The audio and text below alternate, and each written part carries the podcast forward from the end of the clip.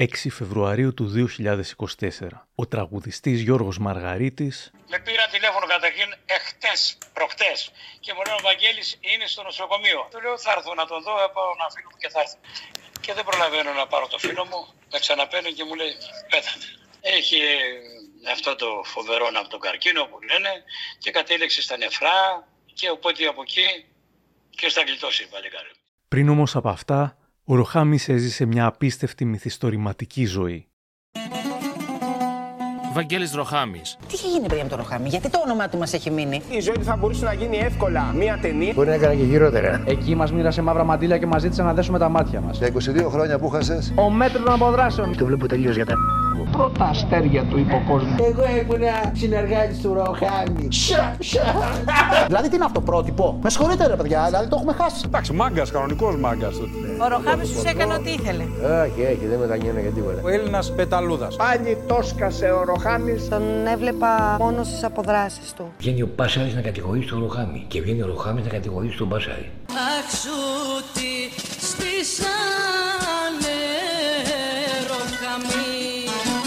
Όμως ο Ροχάμι δεν ήταν ακριβώς ο άκακος ρομπέν των φτωχών που αυτό παρουσιαζόταν, ούτε ήταν ο αγαπημένος των συγκρατούμενών του. Υπάρχουν πολλές σκοτεινές ιστορίες, τις οποίες ο ίδιος υποβάθμιζε και οι φαν του παρέβλεπαν. Αυτή είναι η σκληρή αλήθεια για τον Βαγγέλη Ρωχάμη.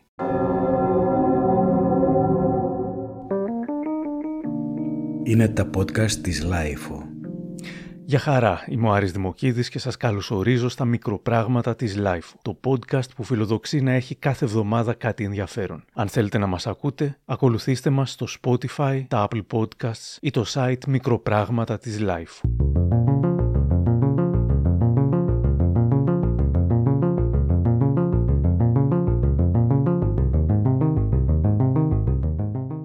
Όλα ξεκίνησαν το 1951 στην Εύβοια.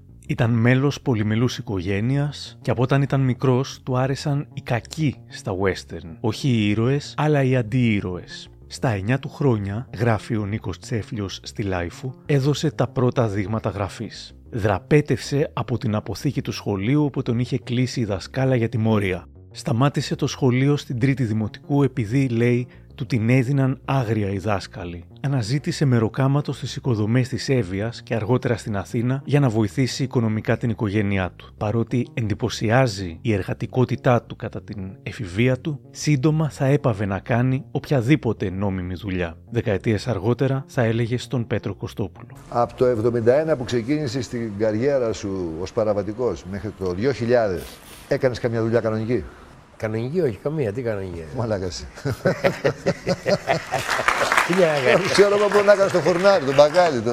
Και να ήθελα να κάνω δεν μπορούσα. Δεν μπορείς να το κάνεις. Στο λεξικό «Η Ελλάδα στη δεκαετία του 80», η Μαρία Ψαρά γράφει πως από μικρός αγαπούσε το στρατό εξαιτίας του πατέρα του που του διηγούνταν συνεχώς ιστορίες για το Αντάρτικο και το Αλβανικό μέτωπο. Όμως η άσχημη διαγωγή που είχε δείξει στο στρατό δεν θα του επέτρεπε να πολεμήσει εθελοντικά στην Κύπρο κατά την τουρκική εισβολή. Το 1971, μέσα στη Χούντα, το σκάει από το στρατόπεδο για να πάει να δει την νεογέννητη κόρη του. Για την Μαρία θα έλεγε: Της έχω αδυναμία. Έχω και άλλη μια κόρη, την Ιωάννα. Είχα και δύο μικρά αγοράκια, αλλά μας πέθαναν μικρά. Τότε ήμουν νέος. Παντρεύτηκα, βλέπεις, 17 χρονών. Δεν μπορούσα εκείνα τα χρόνια να καταλάβω τι σημαίνει παιδί. Τις δυσκολίες δεν τις πέρασα εγώ. Τις δυσκολίες τις πέρασε περισσότερο αυτή η ηρωίδα μάνα. Εμείς ως παιδιά προχωρούσαμε δεν είχε χρήματα, πήγε και έκανε μια ληστεία στο ταχυδρομείο του χωριού. Πήρε αυτά τα χρήματα και η επόμενη κίνησή του ήταν να πάει στο Μινιόν το τότε και να ψωνίσει. Ήρθε με κάτι μεγάλες τσάντες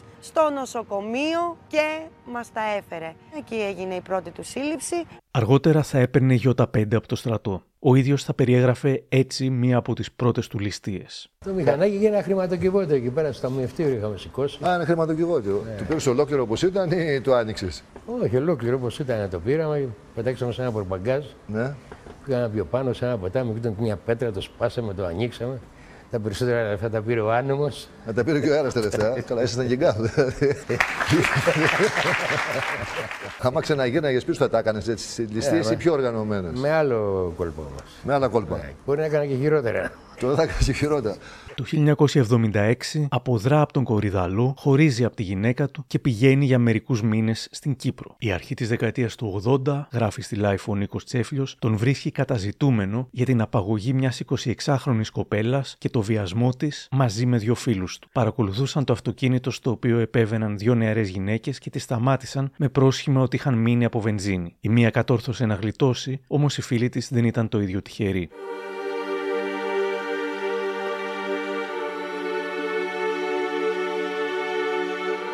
Το 1981, και ενώ έχει ήδη αποδράσει από την Χαλκίδα, δεν είναι ακόμα στάρ. Η ελευθεροτυπία φιλοξενεί δηλώσεις του ένας σκληρός ποινικός Ευάγγελος Ροχάμης, τότε το γράφανε με όμικρον το Ροχάμης, σχεδόν όλη τη δεκαετία του 80, στο ρεπορτάζ του Σπύρου Καρατζαφέρη που, όπως και τα δημοσιεύματα της ελεύθερης ώρας βρήκα χάρη στον Μαντσούριαν του Twitter, ο Ροχάμης περιγράφει τα βασανιστήρια στις φυλακές της Κέρκυρας. Μέσα στα κελιά μας μπαίνανε όποια ώρα τους έκανε κέφι και μας απίζανε στο ξύλο.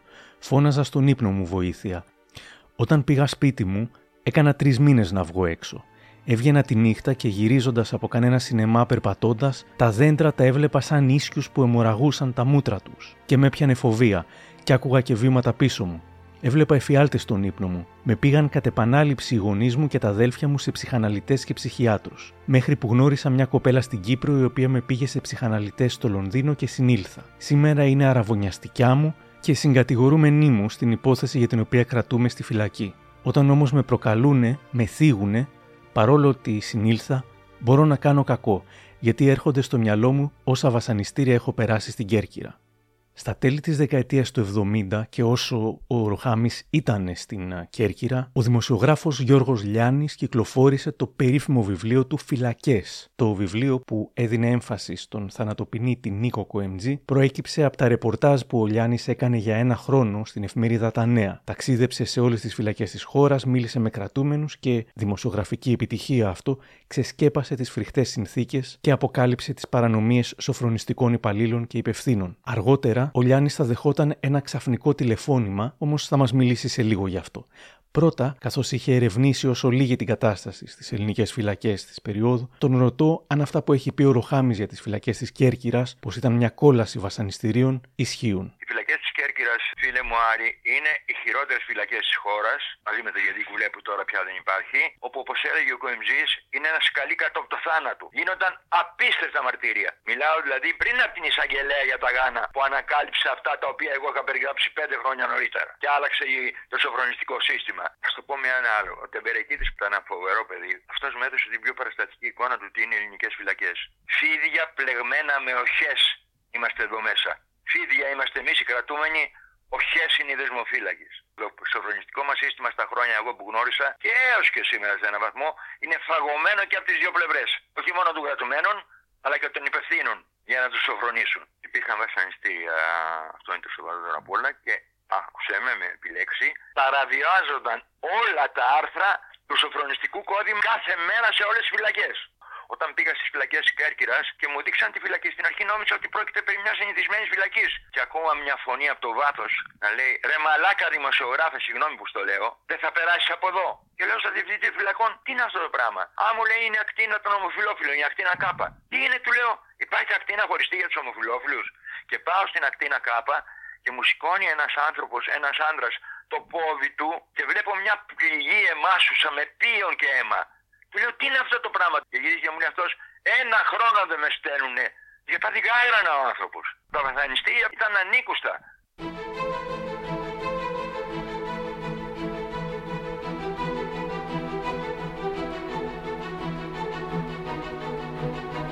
Το 1995, μιλώντας στον Γιώργο Κακούση και τον Σκάι, ο Ροχάμης θα έλεγε για την Κέρκυρα. Είχατε υποκινήσει και κάποιες τάσεις μέσα στις φυλακές. Ναι, είχαμε κάψει στη φυλακή και πήγαμε στο εφετείο της Κέρκυρας και μας απάλαξε. Είχατε κάνει Ε, με όμως απόφαση σωρό. μη ταπεινά ελαττήρια. Ήσασταν εσείς αυτό που τους είχε υποκινήσει; Και εγώ και άλλοι άνθρωποι. Όταν σα βαρνίζουν, όταν σε τραβάνε, όταν σε βαράνε με τα ρόπολα, όταν σε βρίζουν, όταν σου βρίζουν τα παιδιά, όταν σου βρίζουν την οικογένεια, όταν βλέπεις ανθρώπους να μεθάνε και να έρχονται τη νύχτα να ανοίγουν τα πεθαριά και να χτυπάνε τον κόσμο. Και αυτό γίνεται όλα τα χρόνια μέσα στις φυλακές. Εκείνη τη στιγμή ο κρατούμενο τι σκέφτεται. Μόνο να εκδικηθεί. Άλλοι το κάνουν, οι άλλοι εκδικούνται τον ίδιο στον εαυτό, καταστρέφονται. Γίνονται πρεσάκιδες, γίνονται, γίνονται ό,τι, ό,τι θες.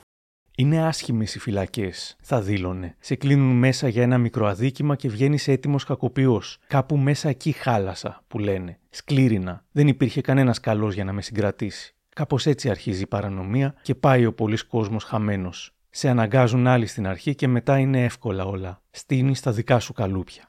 Πάντως ήταν σημαντικός ο ρόλος του σε εξεγέρσεις για την καλυτέρευση των συνθήκων ζωής των κρατουμένων. Μπορούσε να οργανώσει τους συγκρατούμενούς του, ήταν επικοινωνιακός, αποτελεσματικός, καλός στη διαχείριση ανθρώπινου δυναμικού. Σε μια κανονική δουλειά θα είχε διαπρέψει. Όλα τα προτερήματά του αυτά φάνηκαν και στην εξέγερση του 81 στον Κορυδαλό. Για τα αιτήματα θα έλεγε στον Πέτρο Κωστόπουλο. Κοιτάξτε, τα βασικά ήταν πολλά. Ήταν και η άδεια, ήταν και οι τηλεοράσεις, ήταν και διάφορα τα κομπιούτερ. Ό,τι ζητούσε ο κρατούμενο παπλώματα. για να περνάει καλύτερα τις ώρες του και να μαθαίνει και κάτι, ας πούμε. Τα κερδίσατε; Ναι, κερδίσαν αρκετά. Σχεδόν όλα. Ήταν μέρες, πώς δύο μέρες ήταν ο Τσαμπουκάς που έγινε; Κράτησε ένα μήνα. Ένα μήνα. Ναι. Είχατε καταλάβει τη φυλακή; Όλη τη φυλακή. Και τα υπόγεια μαζί. Σε Το ίδιο είχαμε κάνει και στην εξέγερση της Κέρκυρας. Στην Κέρκυρα. Α, την Κέρκυρα την καταστρέψαμε. Όταν την καταστρέψατε, τι την καταστρέψατε. Κάψατε τα παπλώματα, Ε, κάψατε έπαψε, τι να είναι, σπάσατε. έπαψε να είναι φυλάκι, την κρέμισαμε. Είχαμε την άξη με μπουκάλες αερίου, με μπουκάλες οξυγόνου και με φωτιές, με σπασίματα, με ξυλώματα. Δεν είχαμε αφήσει τίποτα αυτιά. Και είχαμε γκρεμίσει το κεντρικό κουλούρι, το τεινάξαμε στον αέρα και έπεσε κάτω. Πήραμε τη φυλακή ανέμακτα. Μάλιστα. Δίχως χωρίς βία. Απλά τους πιάσαμε κοροϊδό, τους πήραμε τα κλειδιά από τα χέρια. Σύντομα άρχισε να το παίρνει πάνω του και να φιλοτεχνεί ένα φιλολαϊκό προφίλ με τον ίδιο σαν τον άνθρωπο που επειδή δεν θα καταδικαζόταν ποτέ για φόνο ήταν σαν να μην είχε κάνει κανένα κακό ποτέ και σε κανέναν. Τα λογίδριά του πως οι μεγάλοι είναι οι πραγματικοί κακοί θα ενθουσίαζαν τα λαϊκά στρώματα με τον ίδιο τρόπο που το έκαναν οι ταινίες του Ξανθόπουλου για το αδικημένο λαϊκό παιδί και την κακούργα κοινωνία. Οι άλλοι καπού είναι οι τίλικερ και οι κακοποιοί και οι φωνιάδε είναι το ίδιο το κράτος. Αυτοί σκοτώνουν και δολοφονούν τον κόσμο κάθε μέρα, να δω και το φτωχό κοσμάκι. Εγώ δεν δολοφονήσα κανέναν. Ξέρω ότι αυτοί είναι ληστέ και κλέφτες και όχι εγώ. Ούτε καταπίεσα, ούτε έφτιαξα εργοστάσια με κάρτες στη φάμπρικα. Να καβολάω τον κόσμο από τις 5 ώρα τα χαράματα και να δουλεύουν για ένα κομμάτι ψωμί. Να μην μπορούν να πάρουν ούτε ένα τέταρτο φέτα. Αρνητή του συστήματος δηλαδή. Να εντελώς. πάνε να γαμ... το σύστημα. Ούτε το πιστεύω, ούτε το πίστεψα, ούτε θα το πιστέψω. Το σύστημα αυτό το φτιάξαν να πάνε να το στηρίξουν αυτοί που το φτιάξαν, όχι εγώ. Επομένω οι κλέφτες, οι ληστέ αυτοί είναι κάποιοι άλλοι, να είναι αυτοί που κλέβουν, αυτοί που σου είπα προηγουμένως. Αυτό ξέρει και ο κόσμος. Γι' αυτό δεν με προδίδει κανένας. Καμία δουλειά με το σύστημα δεν έχω. Να πάει να γαμ... ολόκληρο όπως είναι. Είμαι τελείως αδιάφορο. Ούτε στον τάφο μου δεν θα το χωνέψω. Η φιλοσοφία του Ροχάμι συμπληρώνεται με κανάκευμα του πανέξυπνου ελληνικού λαού που κανείς δεν μπορεί να τον κοροϊδέψει. Δηλαδή, επειδή οι ηγέτες παρεξηγήσαν τον κόσμο και τον καθορίσαν ηλίθιο, αυτό σημαίνει ότι ο κόσμος πιστεύει ότι είναι ηλίθιος. Ο κόσμος είναι πανέξυπνος. Μπορεί να ξεχωρίζει, μπορεί να διαβάζει, μπορεί να ψυχολογεί, μπορεί να βλέπει, μπορεί να ακούει, μπορεί να μελετάει. Δεν είναι βλάκας.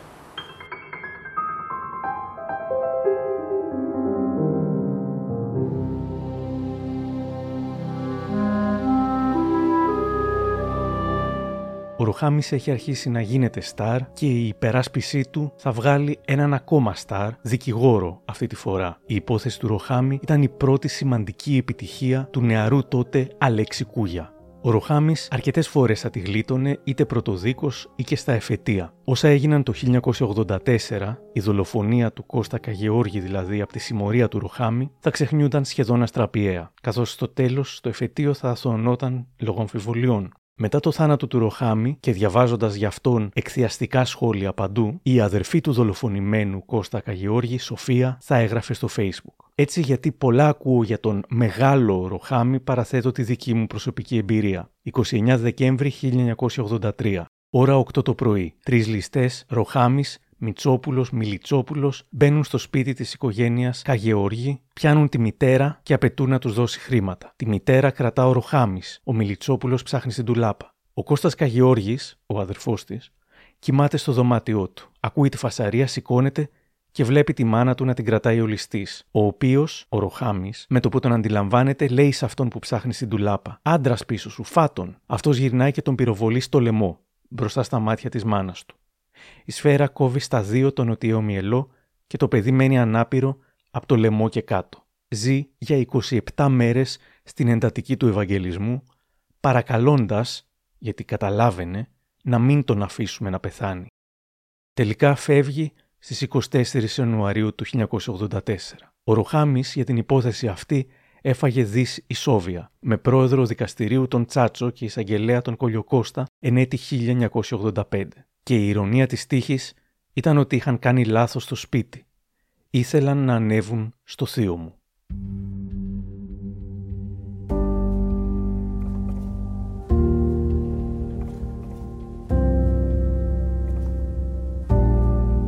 Τότε ο Ροχάμις υποστήριζε ότι ήταν απλώς ο τσιλιαδόρος στη ληστεία και τον φόνο του Κώστα και Γεώργη. Δεκαετίες μετά στον Πέτρο Κωστόπουλο θα παραδεχόταν πως αυτά για τα οποία καταδικάστηκε ήταν μόνο κάποια από αυτά που έκανε στα αλήθεια. Λοιπόν, Σίγουρα έχεις κάνει πράγματα το οποίο δεν σε έχουν πιάσει. Δεν υπάρχει έχω κάνει και ληστείε και διαρρήξεις. Αλλά δεν έχω δικαστεί τίποτα για κάτι τέτοιο. Δεν με έχουν πιάσει ποτέ. Δηλαδή. Δεν μπόρεσαν να αποδείξουν ότι όντως ήμουν εγώ, ότι έκανα αυτό, εκείνο, το άλλο. Τη χρονιά που πέθανε ο Καγεώργης, ο Ροχάμις θα έδινε συνέντευξη στην Αγγελική Νικολούλη και τον Ελεύθερο Τύπο. Θα έλεγε στην Νικολούλη. Κάθαρμα ή κτίνο. Κάπως έτσι δεν με έγραψε στην εφημερίδα. Λοιπόν, ο ελεύθερος τύπος θέλει βόμβα. Ε, μην το γράψεις αυτό, ένα αστείο είπα. Εγώ, ο Βαγγέλης, είμαι ευαίσθητος. Δεν θα πείραζα ποτέ ούτε μερμήγκι. Το όνομα Ροχάμι είναι άγριο. Το κάνατε εσείς οι δημοσιογράφοι. Υποστηρίζει πως έχει κάνει μόνο ψηλοδουλειές. Όταν η Νικολούλη του αναφέρει τον άγριο ομαδικό βιασμό δύο κοριτσιών στην Αγία Παρασκευή, τις επιδρομές σε σπίτια, την πυρπόληση των αυτοκινήτων, τη μάχη με τη χωροφυλακή στα Μέγαρα, τον σοβαρό τραυματισμό αξιωματικού, την αρπαγή και τον ανατριχιαστικό βιασμό του τραβεστή και της Ιερόδουλου, τις αποδράσεις και τις ληστείες, τον ρωτάει είναι και αυτά ψηλοδουλειές; Αυτός απαντά. Από ό,τι ξέρω, οι κοπελιές πήγαν στην Αγία Παρασκευή ύστερα από ραντεβού. Εγώ, όταν τις βίαζαν, βρισκόμουν εκτός Αθηνών. Στη μάχη που λες, δεν πήρα μέρος ούτε στην αρπαγή των δύο, ποτέ δεν θα έτρωγα λεφτά από γυναικούλες. Εγώ, βιαστής, δεν θα είσαι καλά. Πιθανότατα να έλεγε αλήθεια για όλα αυτά, όμως το γεγονός πως δεν παραδεχόταν καν ότι έκανε ληστείες, σε κάνει λίγο να αμφισβητείς και τις προηγούμενες διαψεύσεις. Ληστή, άλλο πάλι και τούτο. Λόγια του κόσμου. Μην τα πιστεύεις. Ο άνθρωπος είχε συστήσει συμμορίες πραγματοποιώντας ληστείες, όμως θεωρούσε πως όλα αυτά ήταν ετικέτες. Η συμμορία, όπως και ο εγκληματίας, έχει κακοποιώσει αυτές τις ετικέτες που του έχουν κολλήσει πάνω σε ανθρώπους που δεν έχουν καμία σχέση με αυτές τις λέξεις. Όπως εγώ δεν έχω απολύτως καμία σχέση με κακοποιώ. Είμαι εγκληματία. Θεωρώ δηλαδή ότι δεν έχω κάνει εγκλήματα κατά της κοινωνίας. Κατά των ανθρώπων γενικά. Δεν έχω κάνει εγκλήματα. Και επομένως δεν αποδέχομαι τη λέξη εγκληματίας. Παράνομο, ναι, γιατί πήγα ενάντια στον νόμο. Μάλιστα. Γιατί έχω κάνει ορισμένα δικήματα. Δεν έχει σημασία ποια έχω κάνει και ποια δεν έχω κάνει. Ορισμένα. Δεν μπορεί να κοιτάξεις την τυπογραφία να δεις τι καταθέσεις μου. Δεν θυμάμαι τι να σου πω.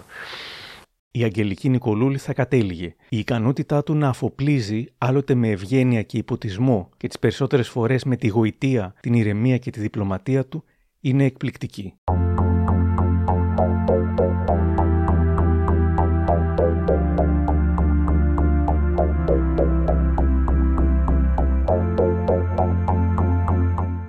Πάντως, με τις συνεχείς αποδράσεις του και την ποινή του να μεγαλώνει συνέχεια και λόγω όσων έκανε κατά τη διάρκεια των αποδράσεων, άφηνε την οικογένειά του χωρίς βοήθεια, στερώντας όχι μόνο τον πατέρα από τα παιδιά του, αλλά και το παιδί από τους γονείς του. Ο πατέρας σου πρόλαβε να σε ζήσει μάλλον περισσότερο και μέσα στις φυλακές. Ο πατέρας μου είδε όλη αυτή, ας ήρθε ελάχιστες φορές στη φυλακή και τον είδα με την άδεια που είχα πάρει, με την τελευταία άδεια. Από εκεί και πέρα δεν τον ξαναείδα μέχρι που πέθανε. Του είχες πει την αποφασίσει τότε για να αποδράσεις; Βέβαια. Του είχα πει ότι δεν θα ξαναγυρίσει στη φυλακή. Και μου είπε κάνε ό,τι σε φωτίσει ο Θεός. Ήταν το 1986 όταν ο Ροχάμις γνωρίζοντας πόσο πουλούσε αποφάσισε να γράψει την πρώτη αυτοβιογραφία του. Τότε ήταν που ο δημοσιογράφος Γιώργος Λιάννης δέχτηκε ένα απρόσμενο τηλεφώνημα. Και μου λέει Ροχάμις, εγώ νομίζω έχουν κάνει πλάκα και εγώ δεν είμαι ο Λιάννης του. Εν πάση περιπτώσει, ήταν ο Ροχάμι, τι θέλετε, θέλω να μου γράψετε τον πρόλογο στο βιβλίο μου. Μα δεν σας ξέρω, του λέω.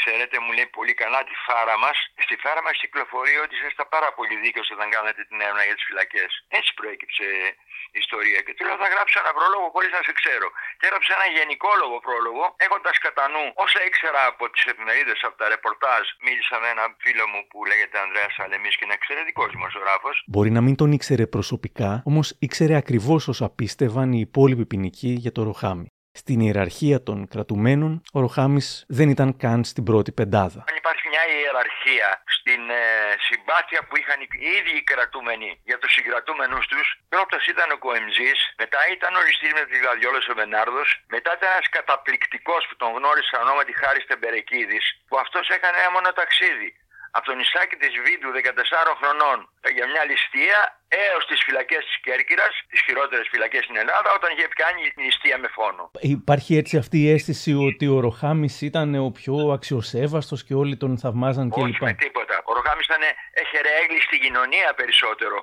Γιατί μέσα στι φυλακέ οι κρατούμενοι είναι φιλίποπτοι και καχύποπτοι. Ήταν πραγματικά καχύποπτοι οι υπόλοιποι κρατούμενοι με τον Ροχάμι καθώς περνούσαν τα χρόνια. Κυρίως επειδή, όπως γράφει ο Τάσιος Θεοφίλους στο Facebook, σε αντίθεση με την pop εικόνα που είχαν φιλοτεχνήσει τα μίντια, ήταν ιδιαίτερα αντιπαθή στην κοινότητα των συγκρατουμένων και των παρανόμων ως ρουφιάνος και καταδότης. Τη μία μέρα κατέδιδε μια μαζική οργανωμένη απόδραση που ήταν να γίνει την άλλη μέρα, ως αντάλλαγμα, έφευγε μόνος του. Και ο Αλέξανδρος Σύρος θα πρόσθετε και μια άλλη εκδοχή πως είχε υπάρξει δόλωμα για να τσιμπήσουν την ντόπια τρομοκρατία. Έπλεξαν λοιπόν με μαεστρία το μύθο του μεγάλου δραπέτη. Από την άλλη, ο ίδιος θα έλεγε πως η παρατηρητικότητά του ήταν αυτή που τον βοηθούσε να σχεδιάζει κάθε φορά την επόμενη απόδραση. Το πρώτο πράγμα που κοίταζα μέσα από την κλούβα όταν μπήκαμε στο πρόγραμμα της φυλακής Προσπαθούσα να δω τα αδύνατα σημεία των φυλακών. Από έξω. Πώς είναι η πύλη, πώς είναι η κεντρική πύλη, πώς είναι η πόρτα η μία, η άλλη. Η άλλη. Μέχρι να πάω στην ακτίνα. Μέσα, μέσα έξερα τι γινότανε. Απ' έξω έπρεπε να δω. Για τις αποδράσεις θα έλεγε επίσης. Είναι εύκολο να αποδράσει κανένας; Ε, όχι βέβαια. Δεν είναι εύκολο. Εσύ πώς θα κατάφερες πάντα; Ε, πάντα υπάρχει μια τρύπα.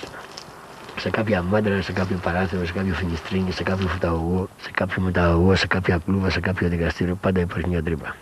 Και άλλοι πώς δεν τη βρίσκουν και ο Βαγγέλης Οροχάμι πάντα την βρίσκει. Όποιο ψάχνει και αγαπάει την ελευθερία, βρίσκει την τρύπα πάντα και φεύγεις αυτή. Όποιο δεν την αγαπάει, δεν βρίσκει.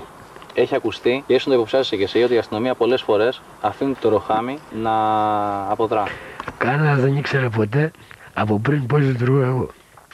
Ούτε και πρόκειται να μάθει. Παρά την χλιαρή εδώ που τα λέμε διάψευση πως αποδρούσε με τη βοήθεια ή με την ανοχή του κράτους, κάποιες από τις φορές είχε σίγουρα βοήθεια. Έχει φύγει μέχρι και από κεντρική είσοδο των φυλακών, από την κεντρική πόρτα των φυλακών. Δεν είπε ποτέ πώς, φαντάζομαι κάποιος τον διοήτη. Ε; Ναι. Λοιπόν, έλεγε ποτέ: Εγώ φεύγω χωρίς να μου δίνουν τα κλειδιά. Ε, όλο ή κάποιο Προφανώς. κλειδί είχε. Προφανώς. Δεν γίνεται, όλο ή κάποιο κλειδί. Πολύ σπάνια θα παραδεχόταν ότι την κρίσιμη στιγμή είχε βοήθεια από μέσα. Όπως σε μια απόδραση από τον Κορίδαλό, όταν άνοιξε διαφορετικές κλειδωμένες πόρτες με κλειδιά που έκανε χάρη σε καλούπια που είχε φτιάξει με πλαστελίνη. Δεκαμένας. Πώ θα σου κάτσει Για να πάρω τα κλειδιά που μου χρειαζόντουσαν. Πόσα; Ήταν 5-6 κλειδιά. Ποιος σου έφτιαξε τα κλειδιά; Ε, τα έδινε σε κάποιον έξω να μου πήγαινε. Πώς τα έδινες έξω, Βόλτα, πήγαινες για τσιγάρα; Α, και έξω μπορείς να δώσεις όπως μπορείς και να πάρεις. Πώς μπορούν τα ναρκωτικά στη φυλακή. Ανοίγεις μία πόρτα. OK, okay, γιατί λέω μεγάλη, μεγάλη απόδοση. Ανοίγεις δύο πόρτες. Ανοίγεις τρεις πόρτες. Θέμα υπομονή. Πέντε πόρτες. Φτάσαμε στην τελευταία. Πού είναι η πόρτα η εξωτερική. Τις δύο τελευταίες πόρτες τις ανοίξανε μόνοι τους από εκεί που φεύγουν οι δικηγόροι. Γιατί έφυγα σαν δικηγόρος. Τι σε είδαν και σε ήταν δικηγόρο, τι είχες κάνει; Όχι, είχα τηθεί δικηγόρος. Μέχρι που να περάσω μία διαδρομή είχα φορέσει μία περούκα, είχα ναι. ένα ντουμπλε φά ρούχο. Έπιασε το σαψονάιτ. Έχεις και σαψονάιτ, έχεις κάνει και, ναι. έχεις κάνει και κυριλέ δικηγόρος, έτσι; Περνάνε δικηγόροι, πέρασα και εγώ από εκεί. Τότε είπαν ότι σε βοήθησε κάποιος. Είχε κάποιος, κοιτάξτε, υπήρχε μία μικρή βοήθεια ίδια ότι μου είχαν ανοίξει μία πόρτα πριν την κεντρική. Την βρήκα ανοιχτή. Πόσο... Κάποιος φίλος, ας πούμε, που με συμπαθούσε, μου λέει αυτή την πόρτα θα την κάνω δώρο εγώ. Στις αποδράσεις του εξέτησε ποινή φυλάκισης 22 ετών. Στο διάστημα αυτό όμως έμεινε ελεύθερος συνολικά 2,5 χρόνια ζώντας ως φυγάς. Τον έκρυβαν συνήθως γυναίκες. Γιατί η γυναίκα ξέρει να προστατεύει;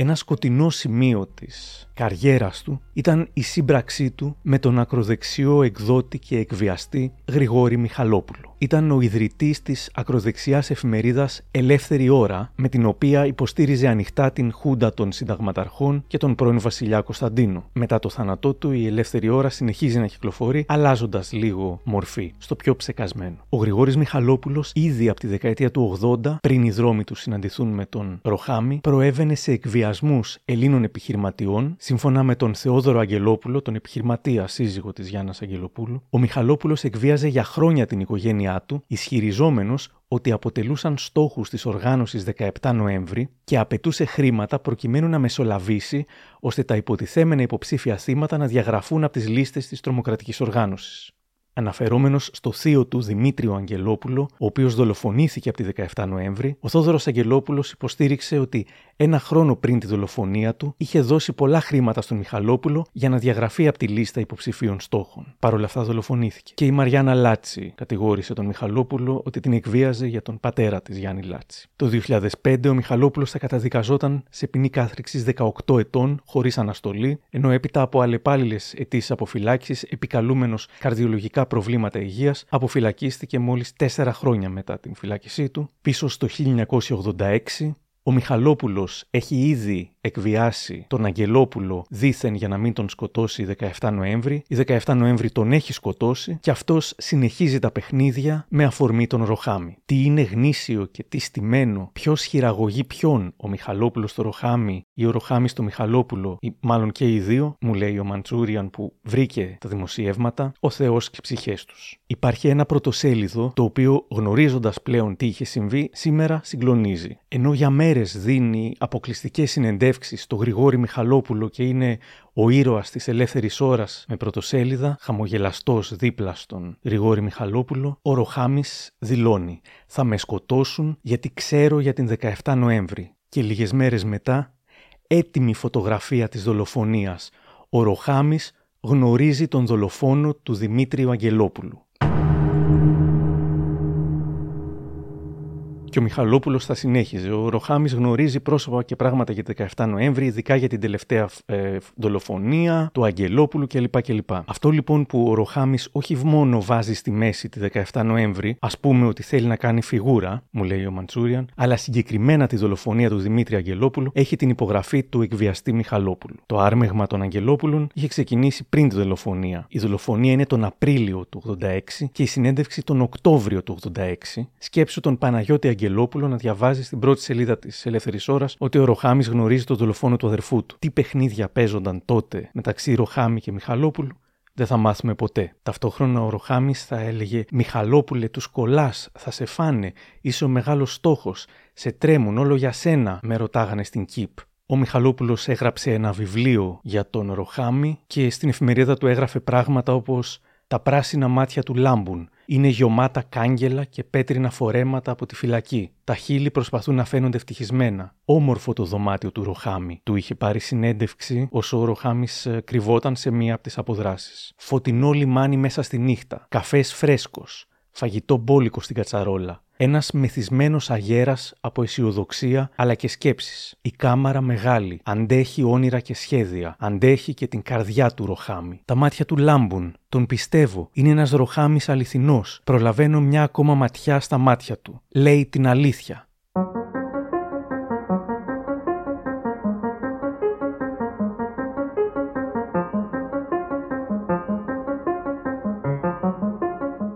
Τις επόμενες μέρες θα είχαμε την έκδοση εντάλματος συλλήψεως του Μιχαλόπουλου για εγκομιασμό κακουργήματος και για υπόθαλψη εκκληματία και μετά διάφορες πρωτοσέλιδες επιστολές του Ρωχάμη. Δεν κινδυνεύω, άλλοι κινδυνεύουν. Μια ανοιχτή επιστολή του στο λαό μέσω της ελεύθερης ώρας. Ο Ρωχάμης είναι φίλος σας, όχι εχθρός. Δεν σας μισώ, σας αγαπώ, αλλά σας φοβάμαι, γιατί έστω και άθελά σας μπορεί να γίνετε οι προδότες μου. Όπως γράφει ο Νίκος Τσέφλιος στη LiFO, τον Αύγουστο του 86, μετά από άφθονη κατανάλωση αλκοόλ στο νυχτερινό κέντρο Αραπάκια στο Βασιλικό, όπου διασκέδαζε με, με δύο φίλους και τρεις γυναίκες του μαγαζιού, άνοιξε πυρ με αυτόματο όπλο επειδή σταμάτησαν τα όργανα. Οι τρεις άντρες άρπαξαν τις γυναίκες και τράπηκαν σε φυγή με μια κλεμμένη BMW. Δεν σταμάτησαν ούτε τη στιγμή που μια από τις γυναίκες κατάφερε και άνοιξε την πόρτα και πήδηξε από το αυτοκίνητο, ξεφεύγοντας τραυματισμένη. Οδήγησαν τις άλλες δύο σε ερημική περιοχή στον Κάλαμο, τις βίασαν και τις εγκατέλειψαν το πρωί στη Νέα Φιλαδέλφια. Την Κυριακή 5 Οκτωβρίου του 1986 η Ελεύθερη Ώρα θα δημοσίευε επιστολή στην εφημερίδα με αποδέκτη τον Υπουργό Δημοσίας Τάξεως, τον Δροσογιάννη, παραδίνομαι αν είναι μπροστά οι κόρες μου και ο Μιχαλόπουλος. Έθετε μάλιστα και 21 όρους για να παραδοθεί. Ήδη από τότε α, στην ελεύθερη ώρα έγραφε ότι πίστευε ότι πρέπει να του δοθεί χάρη. Δεν τον βοηθούσε όμως το ότι όσο ήταν έξω έμπλεκε σε νέα κακουργήματα. Άθελά του, δεν ξέρω αν ήταν άθελά του σίγουρα, πρόσφερε και υπηρεσίες στην αστυνομία. Όσο τη ρεζίλευε, τόσο τη βοηθούσε και εμέσως όσο ήταν έξω, καθώς μπορούσαν να τον κατηγορήσουν και συχνά το έκαναν, πέρα από αυτά που όντως έκανε κάθε τόσο και για κάθε άλλο το έγκλημα. Ο Δημήτρης Πολιτάκης θα έγραφε στη LiFO.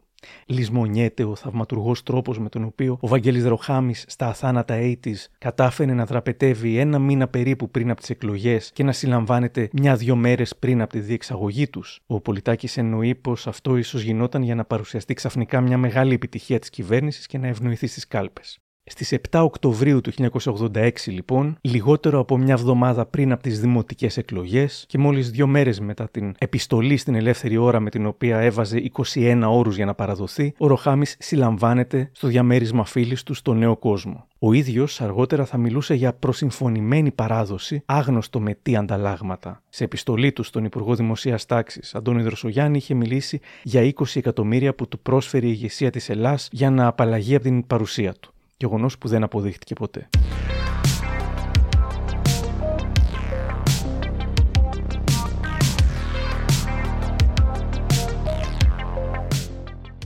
Ένα συνεχές μοτίβο που βλέπουμε στις περισσότερες συνεντεύξεις που έδωσε είναι η αυτοδικαιολόγηση, η υποβάθμιση αδικημάτων μέσω σύγκρισης με χειρότερα εγκλήματα και η έλλειψη αυτοκριτικής. Τώρα, ας πούμε, είχα βγάλει δύο-τρία χρόνια φυλακή κάποτε για μια κλοπή μιας μηχανής ενός αυτοκινήτου. Αυτό δεν θεωρείται αδίκημα. Θεωρείται αδίκημα, είναι αδίκημα. Αλλά σαν παιδί που ήμουν δεν είχα μυαλό ή δεν τέλος πάντων έκανα ορισμένα πράγματα που δεν έπρεπε. Αλλά δεν ήταν όμως κάποια πράγματα τα οποία ήταν δηλαδή τα χειρότερα εγκλήματα. Νεανικέ αμαρτίες πληρώνεις. δεν ξέρω τι πληρώνω. Ε, ξέρω μόνο αυτά που σου είπα. Ο δημοσιογράφος Γιώργος Λιάννης. Ο Μάκης Τριανταφυλόπουλο που τότε εργαζόταν στα νέα σαν σχισογράφο είχε μανία με ένα walkie-talkie που είχε και πάντα ήθελε να γίνει δημοσιογράφος. Τυπούσε λοιπόν με πέτρες στο τζάμι του σπιτιού μου στο Καλιμάρμορο και μου έλεγε Πάμε 17 Νοέμβρη σάρωσε τα αστυνομικά τμήματα. Του λέω πόσους νεκρούς έχει. Κανένα μου λέει. Δεν είναι 17 Νοέμβρη. Και πηγαίναμε και μαθαίναμε ότι ήταν ή ο ίδιος ο Ρογάμι ή κάποιοι άλλοι ε, φίλοι του Ρογάμι, οι οποίοι θέλανε να περιγελάσουν την αστυνομία, τους κάνανε με αυτές τα καψόνια, τις πλάκες ας πούμε, τις οποίες ο κόσμος πρέπει να σου πω ότι τις είδε με συμπάθεια.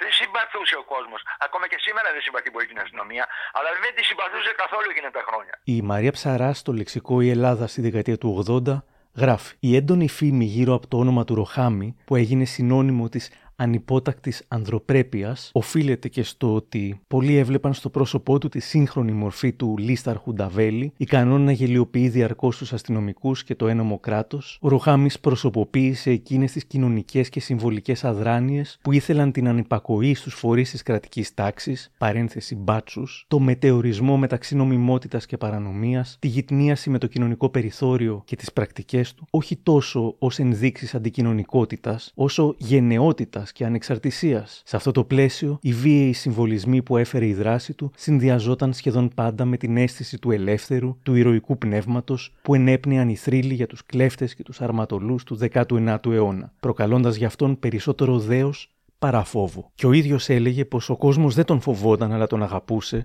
ότι δεν τον κατέδιδαν καθώς ήταν όλοι μαζί του κλπ. Όμως, μιλώντας στον Κωστόπουλο για το βράδυ που είχε πάει στο Μπουζουκτσίδικο και διασκέδαζε ελεύθερα χωρίς να τον καταδώσει κανένας, θα παραδεχόταν. Και όταν λες για ένας μαλάκας θα πάρει τηλέφωνο τώρα να με δώσει. Κοίταξε, είχα κουμπίσει πάνω στο τραπέζι μια τσάντα πολυβόλανα. Ποιος να έρθει; Μια φορά στη Νέα Μάγκρη είχαμε πάει σε ένα κλαμπ σε πρόβα καφέ και τα πίναμε. Τραβάω έξι χειροβίδε που είχα πάνω μου και τι αφήνω πάνω στο, στον πάγκο. Τραβάω και ένα γούσι, τραβάω και ένα 45 και τα αφήνω πάνω. Και κάθομαι πίσω από τον πάγκο. Ποιος να πάρει τηλέφωνο να πει τι; Κουλ όλοι. Κουλ όλοι. Δεν μπορούσα να κάνω κι αλλιώς.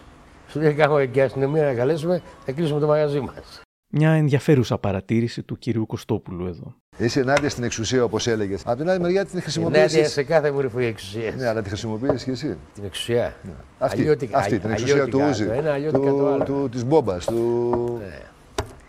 Όχι, εγώ τη χρησιμοποιούσα για άλλους λόγους.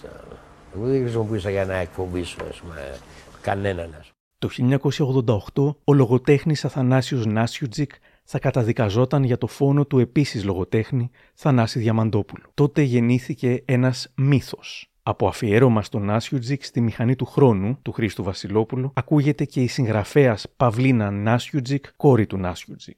Στη φυλακή ο Νάσιουτζικ γνωρίζει διαβόητους εγκληματίες, ανάμεσά τους ο πιο διάσημος δραπέτης, ο Βαγγέλης Δροχάμης. Υπήρχε μια αμοιβαία συμπάθεια. Μου τον περιέγραψε σαν έναν άνθρωπο, ένα είδος ρομπέν των δασών, έναν άνθρωπο πάρα πολύ έξυπνο, πέρα από τις τυπικές ε, ας το πούμε γραμματικές του γνώσεις, ο οποίος διάβαζε βιβλία από τις βιβλιοθήκες συνέχεια, δεν έβλεπε τηλεόραση, έλεγε ότι μας ταΐζουν κουτόχορτο. Στο εφετείο γίνεται η δίκη του Νάσιουτζικ. Εκεί εμφανίζεται μεταμφιεσμένος ο Ροχάμης, κάτω από τη μύτη δεκάδων αστυνομικών. Ήρθε ο Ροχάμης, ενώ είχε Είχε έρθει, αποδράσει. Ενώ είχε κατά- αποδράσει, μεταμφιεσμένος σε γυναίκα ναι, και του είπε ότι αν θες σε παίρνω τώρα και φεύγουμε. Έχω 4-5 απ' έξω. Μόλις ο Νάσιουτζικ αντιλαμβάνεται ότι η ηλικιωμένη που του μιλά είναι ο νούμερο ένα καταζητούμενος στην Ελλάδα δραπέτης, μένει άναυδος, αλλά απαντά αμέσως στην πρόταση του Ροχάμη για απόδραση. Αλλά ο παπάς μου αρνήθηκε. Μέσα στο εφετείο; Ναι, μέσα στο εφετείο, ναι. Τον κυνηγούσε όλη η ελληνική αστυνομία και αυτό Ναι. μπήκε μες στο εφετείο ντυμένος γυναίκα. Ήταν γενναίος. Όμως, όταν δεν φούσκωνε αυτός ο ίδιος με υπερβολές στο βιογραφικό του, λέει πως το έκαναν άλλοι. Μετά τους δικηγόρους του Νάσιουτζικ που είπαν πως ούτε είχαν προσέξει κάποια γιαγιούλα, ούτε ποτέ ισχυρίστηκε σε αυτούς κάτι ο Νάσιουτζικ, όταν θα ρωτούνταν θα το διέψευδε και ο Ροχάμης αδειάζοντας την Παυλίνα Νάσιουτζικ. Είναι αλήθεια ή όχι; Όχι, μα. Αυτό μάλλον το είπε η κόρη του για εφέ. Αναζητώντας το πώς ξεκίνησε η φήμη για τον Ρομπέν των φτωχών, δεν βρήκα, είναι η αλήθεια, δηλώσεις ευεργετηθέντων σχετικές, αλλά δηλώσεις του ίδιου ότι έκανε αγαθοεργίες. Θα έλεγε ότι ναι, έδινα καμιά φορά σε κάποιον, αν χρειαζόταν, και θα πρόσθετε αφοπλιστικά. Εντάξει, μήπως τα δούλευα; Έδινα όταν χρειαζόταν κάποιο λεφτά, πάρε. Πώς τα δούλευα. Και τα έφαγες όλα; Ε, τι δεν κάνω. Αυτό ήταν στη διάρκεια Πώς του τα χρόνου. έφαγες; Έτρεχε Ξέρω- πολλά έξοδα. Είχα νοικιάσει, ας πούμε, 13 σπίτια. Για να κρύβεσαι, 13 σπίτια. 13 σπίτια. Αυτοκίνητα; 10 αυτοκίνητα. Πρέπει να πληρώνουμε κλέφτες για να φέρουν αυτοκίνητα. Μηχανές. Διάφορα άλλα πράγματα. Ταυτότητες. Ε, σε ό,τι αφορά την κυκλοφορία, ας πούμε, να πάει να κάνεις κάποια δουλειά, ήθελες εργαλεία. Όλα αυτά πληρώνονται. Είναι βέβαια διαφορετικό να κλέβεις με σκοπό να βοηθήσεις τους φτωχούς και διαφορετικό να κλέβεις και από αυτά αν κάποιος σου ζητήσει κάποια φορά ίσως να δώσεις κάτι.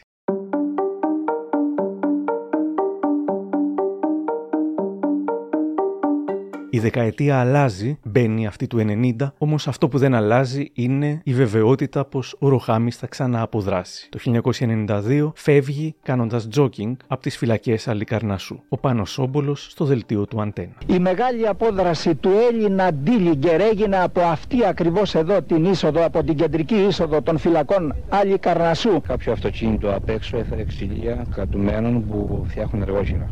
Αυτή τη στιγμή βρέθηκαν εδώ ο Ροχάμις και ο Μελιτσόπουλος. Εκμεταλλεύτηκαν το γεγονός που άνοιξε η πόρτα, έσπρωξαν τον υπάλληλο και φύγανε τρέχοντας. Μπήκαν εκεί στα σπίτια και από εκεί και πέρα τους χάσαμε. Και τρέχαν από εδώ και φύγανε. Δεν υποψιάστηκα. Μόλις είδα, φώναξα βέβαια, παιδιά, δύο φυλακωμένοι φύγανε. Σε αυτό εδώ το σημείο περίμενε τον Ροχάμι και τον Μιλιτσόπουλο ένα ταξί. Επιβιβάστηκαν σε αυτό και εξαφανίστηκαν μέσω της Λεωφόρου Δημοκρατίας προς την κατεύθυνση του αεροδρομίου. Όμως πέντε μέρες μετά Τους πλησιάσαμε, τους προτείναμε τα όπλα, ακίνητοι, δεν φέραν αντίσταση, είπανε χάσαμε. Παίξαμε και χάσαμε. Δεν είχε σχεδιαστεί η επιχείρηση, η, αποσά... ε, η απόδραση, δεν είχε σχεδιαστεί η απόδραση; Όχι, όχι. Ε; όχι. Όταν βρήκαμε ανοιχτή την πόρτα, βρισκόμαστε εκεί πέρα στην εργασία που κάναμε, ας πούμε, που δουλεύαμε στη φυλακή και σηκωθήκαμε και φύγαμε. Οι Ροχάμι και Μιλιτσόπουλος κρατούνται σήμερα στην ασφάλεια Ηρακλείου και θα οδηγηθούν αύριο στο αυτόφορο τριμελές με την κατηγορία της απόδρασης. Τώρα που θα ξαναγυρίσεις ξανά στις φυλακές, το μυαλό σου θα πηγαίνει πάλι στο πώς θα αποδράσεις. Ήταν η τέταρτη φορά αυτή. Δεν ξέρετε, η... η απόδραση είναι τη θεωρώ κάτι φυσιολογικό. Ας πούμε. Κάποιος θέλει να αποδράσει να κερδίσει την ελευθερία του. Φυσικά θα ξανααποδράσει και το 1995 και ενώ όλη η αστυνομία τον ψάχνει, ο Σκάι διαφημίζει τη δημοσιογραφική επιτυχία του Γιώργου Κακούση. Ο Σκάι στο κρυσφύγετο του Βαγγέλη Ροχάμι. Ο δραπέτης που καταδιώκεται από την ελληνική αστυνομία μιλάει σε μια συνέντευξη που θα σοκάρει. Ήμουν αδιάφορο. Το κράτος δηλαδή το βλέπω τελείως για τα μου.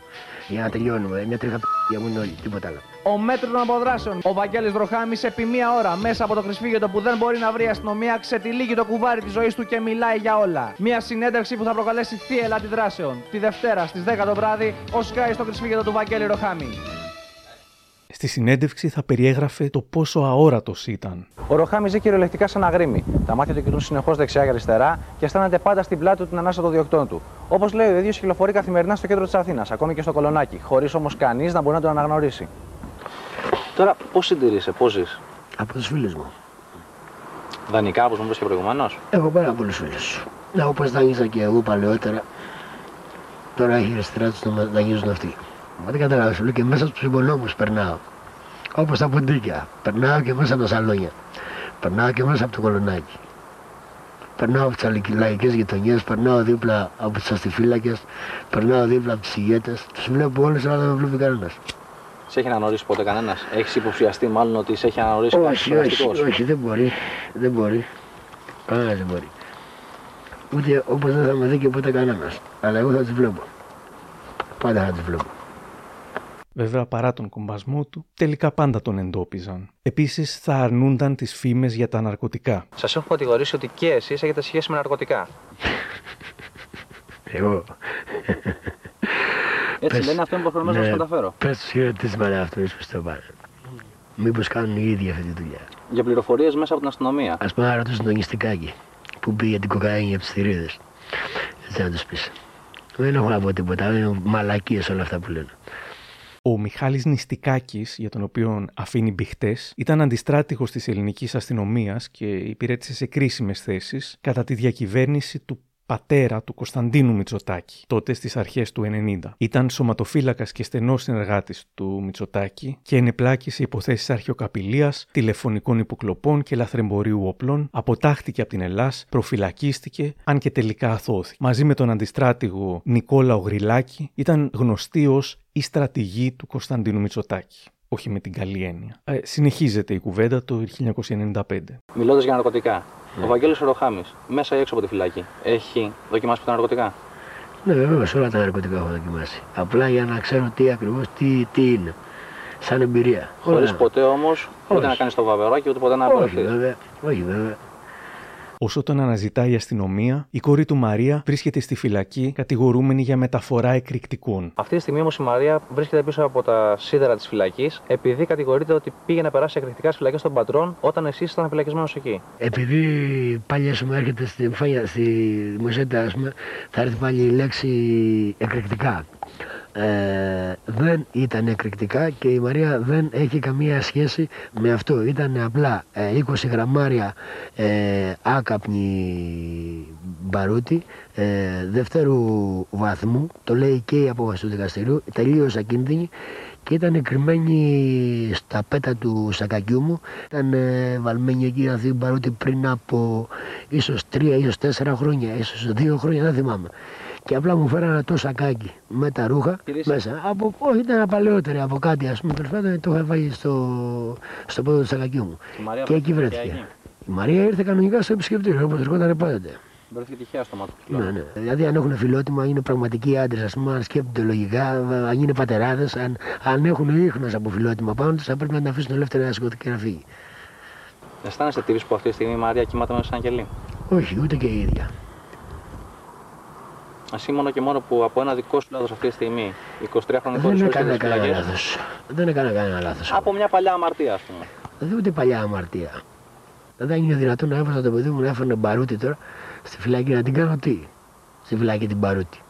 Μάλιστα. Η άρνησή του να αναλάβει την ευθύνη για όσα συνέβαιναν στην οικογένειά του και στον ίδιο θα σχολιαζόταν έντονα μετά την προβολή της συνέντευξης. Η Μαρία Ροχάμι δεν άλλαξε επώνυμο, αν και ως παιδί το ήθελε και ως τραγουδίστρια λέει πως χάρη στο επώνυμό της άνοιξαν πόρτες. Εδώ στην Ελεονόρα Μελέτη μιλώντας για τις αποδράσεις του πατέρα της όταν αυτή ήταν μικρή. Και τι κάνατε τις ημέρες εκείνες που Ό,τι κάνει μια κόρη με τον μπαμπά της. Μαγειρεύαμε, παίζαμε, διαβάζαμε, γιατί πήγε ένα σχολείο, με διάβαζε. Όταν ε, συνειδητοποίησες με το πέρασμα των χρόνων ότι ο μπαμπάς σου κάνει και πράγματα τα οποία τον στέλνουν στη φυλακή. Ναι.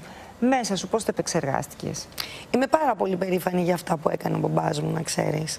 Γιατί δεν τον θεωρώ παραβατικό, όπως είπες εσύ. Μην ξεχνάς ότι ο πατέρας μου έγινε πιο πολύ διάσημος γιατί από τις δραπετεύσεις του και όχι από τις παραβάσεις του. Είχε ένα τεράστιο αίσθημα ελευθερίας και ότι δεν κλείνεται σε καλούπια. Και αυτό ήταν που τον έκανε να φεύγει. Και ο Πάνος Όμπολος στο Sky για το πώς ο Ροχάμις προσπαθούσε να κάνει γνωστή την κόρη του μέσω του ονόματός του και των γνωριμιών του, σαν μάνατζερ από τη φυλακή. Όταν ήταν στις φυλακές της Κέρκυρας θέλω να έρθει η κόρη μου εκεί στην εφημερίδα στο έθνος που δούλευα τότε. Έχει καλλιτεχνική φλέβα. Έρχεται η κοπέλα πάει στο, στην είσοδο και λέει στο security με λένε Ροχάμι και θέλω να δω τον κύριο Σόμπολο. Ναι μωρέ, του λέω στείλ την επάνω. Συνοδευόταν από κάποιον τον οποίο γνώριζα. Λέω εσένα κάπου σε γνωρίζω. Τον είχα γνωρίσει στην ασφάλεια κάποια παράβαση. Ενημερώνω τον συνάδελφο του καλλιτεχνικού ρεπορτάζ, το Γιάννη, το Φλέσα και της κάνει μια συνέντευξη και φωτογραφίες και λοιπά την άλλη μέρα η τραγουδίστρια και λοιπά. Και με πήρε ο Βαγγέλης την επομένη και μου λέει σε ευχαριστώ αδερφέ.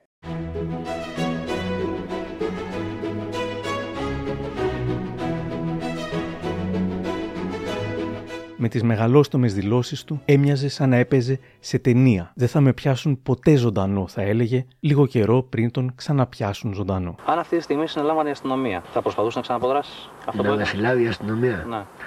Δεν νομίζω. Αν γινόταν. Δύο δρόμοι υπάρχουν. Ένα για το νεκροταφείο και ο άλλος να μην με συλλάβουν ποτέ.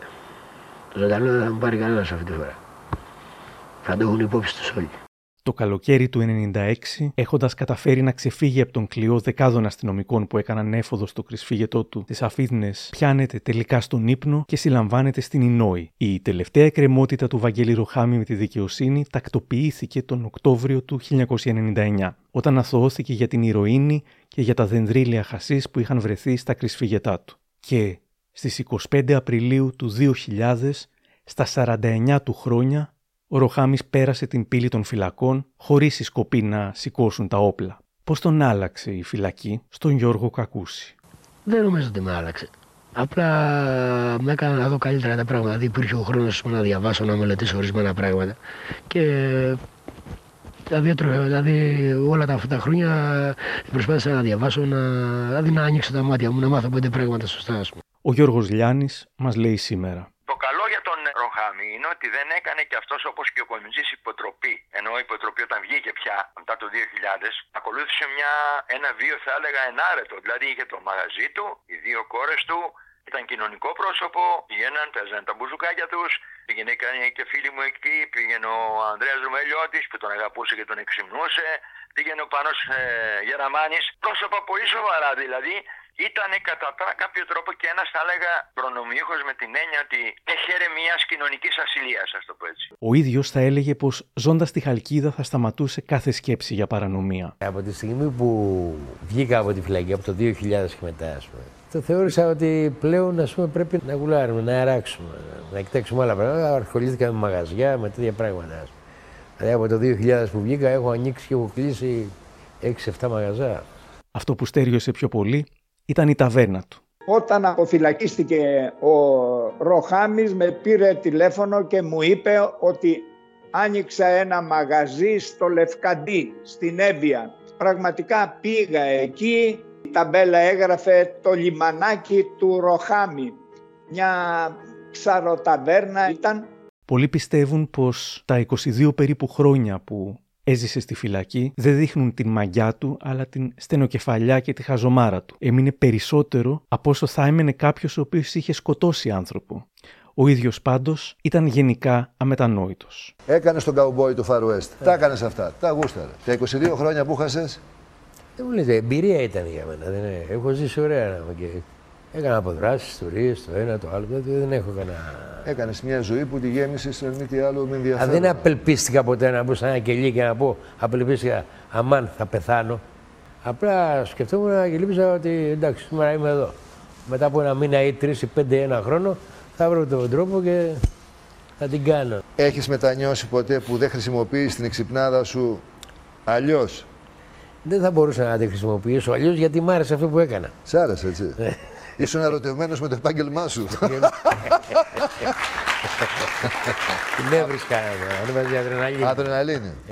Ε, Την επόμενη μέρα της συνέντευξης υπήρχαν αντιδράσεις και στην εκπομπή της Ζήνας Κουτσελίνη. Θεωρώ όμως τεράστιο φάουλ του Κωστόπουλου να έχεις απέναντί σου ένα ποινικό, έναν άνθρωπο ο οποίος για κάποιους είναι Θεός, μιλάω για τους παραβατικούς, και να μην είσαι στην κόντρα. Δηλαδή αυτό, η ωρεοποίηση μιας σειράς από ποινικώς κολάσιμες πράξεις και πάμε να κάνουμε καμιά ληστεία ρε φλαράκι και έλα αυτό και εκείνο, αδερφέ δεν είσαι σπίτι σου, ούτε στην τουαλέτα σου. Κύριε αυτό συμφωνώ πολύ. Συγγνώμη, πρέπει να αντιληφθεί την ευθύνη που έχεις ως παρουσιαστής απέναντι στον κόσμο που σε παρακολουθεί. Δηλαδή, τι είναι αυτό, πρότυπο; Με συγχωρείτε, ρε παιδιά, δηλαδή το έχουμε χάσει. Τεράστιο το λάθος ότι τον αντιμετώπισε ε, με χιούμορ. Βε, όχι, ούτε, ούτε καν με χιούμορ. Δηλαδή το χιούμορ ήταν του κόλου. Δεν ήταν χιούμορ, σε με συγχωρείτε. Δεν ήταν απέναντί του. Ο άνθρωπος που είπε όλα αυτά είναι ο δημοσιογράφος Νάσος Γουμενίδης. Ίσως υπερβάλλει λίγο, αλλά δεν έχει άδικο ότι ο Κωστόπουλος δεν προσπάθησε να στριμώξει τον Ροχάμι. Ξέρετε όμως ποιος άλλος πήρε μερικά χρόνια αργότερα μια πολυπόθητη συνέντευξη από τον Ροχάμι χωρίς να κάνει όλα αυτά που ζητούσε ο κύριος Γουμενίδης; Ο Βαγγέλης Ροχάμης ε, δεν μιλάει. Του είπα κάποια στιγμή, κύριε Ροχάμη, να μιλήσουμε. Έχετε γράψει δύο βιβλία. Έχει εξαιρετικό ενδιαφέρον. Τα έχω διαβάσει τα βιβλία σας. Έχει εξαιρετικό ενδιαφέρον ε, αν μας μιλήσετε και μας πείτε κάποια πράγματα. Ναι, ο κύριος Γουμενίδης άφησε το Ροχάμι να λέει ό,τι θέλει χωρίς να είναι απέναντί του. Τον άφησε να φιλοτεχνήσει το κλασικό ηρωικό προφίλ του μιλώντας περί ανέμων και υδάτων. Είχαν πάντως ενδιαφέρον όσα είπαν για τον συνθέτη Άκη Πάνου. Κύριε Ροχάμη, πείτε μου, πώς γνωριστήκατε με τον Άκη Πάνου; Τον καιρό που έκανε το έγκλημα. Ήρθε στη φυλακή και ήρθε απευθείας στο κελί και με βρήκε. Λέγοντάς μου, Γεια σου αρχηγέ, σε θαυμάζω. Είχατε κάποια σχέση μέσα στη φυλακή, κάποια φιλία μαζί του; Και δεν ήταν φιλία, από τρεις μέρες κάθισε ο άνθρωπος εκεί. Απλά μου είπε τον πόνο του, εγώ του είπα το δικό μου. Πώς ήρθε το τραγούδι στα χέρια σας; Ε, την ώρα που έφευγε για το ψυχιατρίο, κάτι έγραφε σε ένα χαρτάκι και μου λέει πάρε αυτό, μια και η κόρη σου είναι στο τραγούδι και δώσε το να το τραγουδήσει. Είναι ωραία στίχη. Και έτσι το πήρα. Χαιρετηθήκαμε και πήγε στο καλό άνθρωπος. Και κάτι τελευταίο. Τι ξεχωρίσατε από τον Άκη Πάνου όταν γνωριστήκατε μέσα στη φυλακή; Ένας άνθρωπος της παλιάς σχολής με ιδέες διαφορετικές. Η Μαρία Ροχάμι θα κυκλοφορούσε το τραγούδι με τους στίχους του Άκη Πάνου 20 χρόνια αργότερα, όπως θα έλεγε καλεσμένη στην Ανίτα Πάνια.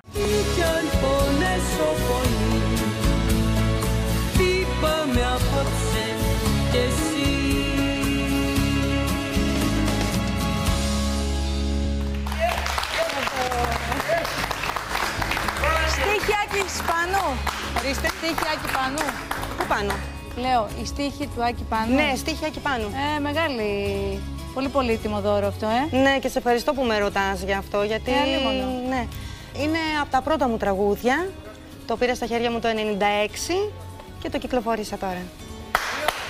Ο οποίος γνώριζε τον παπά σου. Τα τελευταία χρόνια οι μόνες ειδήσεις που είχαμε για το Ροχάμι είναι πως ήταν κολλημένος με το reality Survivor και φαν του παίκτη του τραγουδιστή Πάνου Καλίδη και ότι ο ίδιος έβγαινε μόνος του για ψάρεμα και με τις ψαριές του τηγάνιζε το φαγητό για χάρη των πελατών που πήγαιναν στο ταβερνάκι του. Όμως ο Ροχάμις πάλι κατηγορούσε την κοινωνία χωρίς κάποια διάθεση αυτοκριτικής. Ο Πάνος Σόμπολος. Λέγε, ε, του φταίει η κοινωνία. Του φταίει η κοινωνία. Ρε, Βαγγέλη το έλεγα. Δεν φταίει μόνο η κοινωνία. Φταίς και εσύ. Δεν, Κάτι είσαι, έχεις κάνει δεν κι είναι εσύ. η κοινωνία. Στον τύπο έχει γραφτεί ότι έχει συνολικά έξι παιδιά ο Ρουχάμις. Συνέχισε να ζει όπως ήθελε. Νόμιζα ότι έχεις παντρευτεί, λέγανε, αλλά από ό,τι κατάλαβα δεν έχεις Όχι, ξαναπαντρευτεί. δεν ξαναπαντρεύτηκα. Είσαι με μια γυναίκα; Όχι, αυτή τη στιγμή δεν έχω καμία γυναίκα.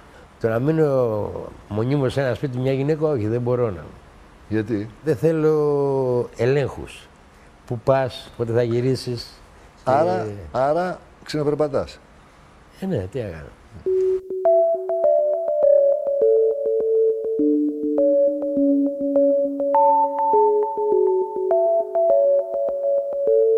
Πολλά έχουν αλλάξει από το 70 και το 80 στο σοφρονιστικό σύστημα και την κατάσταση των φυλακών. Οι κρατούμενοι έχουν περισσότερα δικαιώματα και τα βασανιστήρια από τους δεσμοφύλακες είναι σαφώς λιγότερα. Όμως, όπως μου λέει ο Γιώργος Λιάννης. Έχω την αίσθηση ότι σήμερα επικρατεί μια άλλη κατάσταση στις ελληνικές φυλακές. Με το λόγο των πρώτων έχουν ξένοι, ας το πω έτσι, ε, ισχυροί, με ένα κομμάτι αυτού που λένε ελληνική μαφία. Και εγώ δεν χρησιμοποιώ τη λέξη ελληνική μαφία εύκολα, ε, που συνεργάζονται πλέον με τους Έλληνες και αυτοί έχουν επιβάλει νόμους χειρότερους από τους που έζησα εγώ. Δεν το συζητάω ότι είναι σκληρότεροι. Είναι σκληρότεροι γιατί από μέσα κάνει πράγματα πολύ, πολύ δυνατά έξω. Τότε δεν υπήρχε αυτό. Δηλαδή από μέσα διοικούν και γίνονται θέματα έξω. Έχει καταλάβει, έχουν, έχουν, δεν έχεις διαβάσει τι γίνεται. Μετά το θάνατο του Ροχάμι και στο πλαίσιο μιας αγιοποίησής του είδαμε διάφορα υπερβολικά πράγματα, κανένα σαν αυτό το βίντεο που λέγεται Λόγια Σοφίας από το κανάλι Λόγια Σοφίας και περιέχει ατάκες του με υπέρτιτλο «Τα πιο μεγάλα λόγια Σοφίας» του Βαγγέλη Ροχάμι που θα σε συγκινήσουν. Τώρα ποιος θα συγκινηθεί από λόγια μάλιστα υπομένα από φωνή τεχνητής νοημοσύνης, τι να πω. Άμα ήμουν πολιτικός θα μπορούσα να κλέψω περισσότερα, αλλά σαν κακοποιός, κορόιδο ήμουνα. Οι γυναίκες τα γουστάρουν τα κακά παιδιά και δεν υπολογίζουν κιόλας. Δεν τους ενδιαφέρουν οι κυρώσεις. Εγώ πιστεύω οι αστυνομικοί δεν με αντιπαθούσαν, απλά έκαναν τη δουλειά τους, όπως έκανα και εγώ τη δικιά μου. Νομίζω πως η μόνη πραγματική σοφία που έχει πει είναι αυτή. Γιατί πιστεύεις, ενώ ήσουν παραβατικός, σε γουστάρανε. Αν το κοιτάξουμε πιο βαθιά το θέμα, την παραβατικότητα την έχουν όλοι οι άνθρωποι. Ναι. Και γουστάρουν. Δηλαδή, ίσως να ικανοποιούν και ένα μέρος των αποθυμένων που έχουμε όλοι οι άνθρωποι για την εξουσία. Όντως, η παραβατικότητα όλους μπορεί να τους τραβήξει. Επειδή όμως δεν έχουμε τα κότσια για να κάνουμε μια εντυπωσιακή παρανομία, ίσως συμπαθούμε αυτούς που τα έχουν. Και επειδή δεν ρισκάρουμε να καταστρέψουμε τη ζωή μας παρανομώντας εντυπωσιακά και να μείνουμε δεκάδες χρόνια στη φυλακή, εκτιμούμε μεν αυτούς που το κάνουν, αλλά ταυτόχρονα ανακουφιζόμαστε που τις συνέπειες δεν τις έχουμε εμείς. Είναι σαν να ζούμε μια φαντασίωση δια αντιπροσώπου και ούτε γάτα ούτε ζημιά. Με το θάνατο έχει συμφιλειωθεί. Ότι μια μέρα θα μας έρθει. Ξέρω ότι, κοίταξε, όταν κυκλοφορήσα στην παρανομία ήξερα ότι κάποια σφαίρα μπορεί να αφήσει τέζα. Αυτό τι σου άφησε για τώρα που δεν κινδυνεύεις από σφαίρα; Τίποτα. Τίποτα. Τι μου άφησε; Α πούμε, χτες το βράδυ έβλεπα ένα όνειρο, εκεί που κοιμόμουν, πετάχτηκα γιατί είχε έρθει μια μαυροφόρα και προσπαθούσα να πιάσω το λαιμό. Ήταν ωραία η μαυροφόρα τουλάχιστον. Ήταν πολύ κακιά και άσχημη. Ναι. Κακιά και άσχημη. Και πετάχτηκα στον ύπνο μου. Ναι. Λέω, αμάνα αύριο θα πάω στον Κωστόπουλο.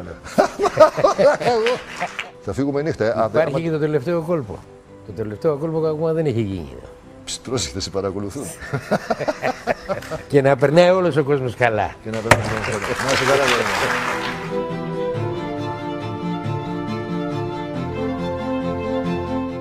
Όταν ο Ροχάμις πέθανε, μάθαμε και ποιο ήταν το αγαπημένο του τραγούδι, αυτό με το οποίο ταυτιζόταν περισσότερο.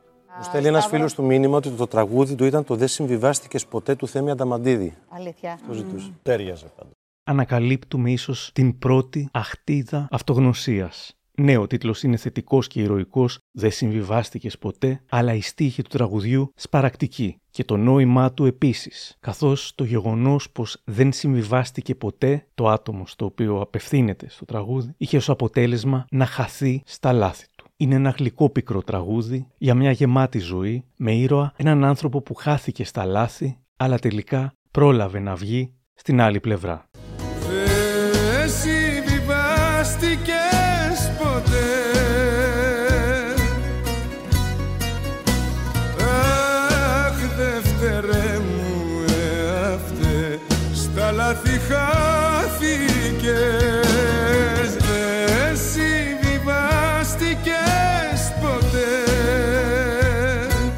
Κάπου εδώ τελειώσαμε και αν θέλετε να μας ακούτε ακολουθήστε μας στο Spotify, τα Apple Podcasts και το site Μικροπράγματα της Life. Για χαρά!